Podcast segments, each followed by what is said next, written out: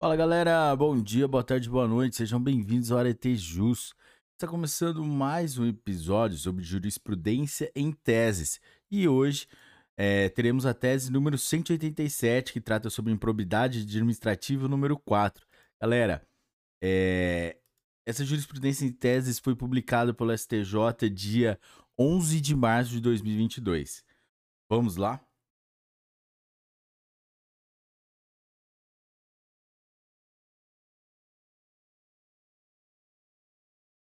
Item 1. Nas ações de improbidade administrativa, a competência civil da Justiça Federal é definida em razão da presença das pessoas jurídicas de direito público na relação processual, e não em razão da natureza da verba em discussão. Afasta-se, assim, a incidência das súmulas 208 e 209 do Superior Tribunal de Justiça, por versarem sobre a fixação de competência em matéria penal. Item 2 é possível o enquadramento de estagiário no conceito de agente público para fins de responsabilização por ato de improbidade administrativa. Item 3. É possível responsabilizar o parecerista por ato de improbidade administrativa quando demonstrados indícios de que a peça jurídica teria sido redigida com erro grosseiro ou má-fé. Item 4. O Ministério Público possui legitimidade para propor ação civil pública por improbidade administrativa contra dirigentes das entidades que compõem os chamados Serviços Sociais Autônomos, Sistema S. Item 5. É necessária a intimação do membro do Ministério Público que atua perante a segunda instância para acompanhar os processos de improbidade administrativa ajuizados pelo parquê na primeira instância, pois o MP, que oficia em primeiro grau de jurisdição, não atua perante o tribunal ad quem.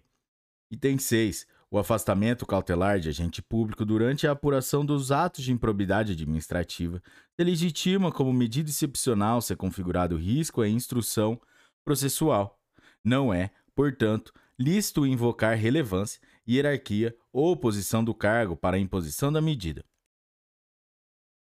Item 7. É desnecessária a individualização de bens sobre quais se pretende fazer recair a cautelar de indisponibilidade requerida pelo Ministério Público nas ações de improbidade administrativa. A medida constritiva de indisponibilidade de bens não incide sobre valores inferiores a 40 salários mínimos depositados em caderneiras de poupança, em, em aplicações financeiras ou em conta corrente, ressalvadas hipóteses de comprovada má-fé, de abuso de direito, de frase, fraude ou de valores se, de, ou de os valores serem produto da conduta improba. Item 9. Na ação de improbidade administrativa, é cabível decretação de indisponibilidade de bens sobre verbas provenientes de Fundo de Garantia por Tempo de Serviço, FGTS, quando o valor resgatado da conta vinculada passa a integrar o patrimônio do réu, ressalvada a proteção prevista no artigo 833, inciso 10, do Código de Processo Civil. Item 10.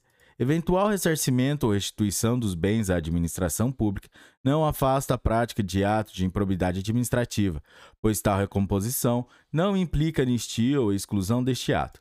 Item 11. Caracterizada a improbidade administrativa por dano ao erário, a devolução dos valores é imperiosa e deve vir acompanhada de pelo menos uma das sanções legais que, a, que visam a reprimir a conduta improba, pois o ressarcimento não constitui penalidade penalidade propriamente dita, mas sim consequência imediata e necessária do prejuízo causado. Galera, é isso aí. Essas foram as teses de jurisprudências em tese sobre improbidade administrativa número 4, que foram publicadas pelo, pelo Superior Tribunal de Justiça dia 11 de março de 2022. Galera, se você curtiu esse episódio, rapidinho, é, você deixe seu like, se inscreva no canal e compartilhe com seus melhores amigos. Até a próxima. Tchau!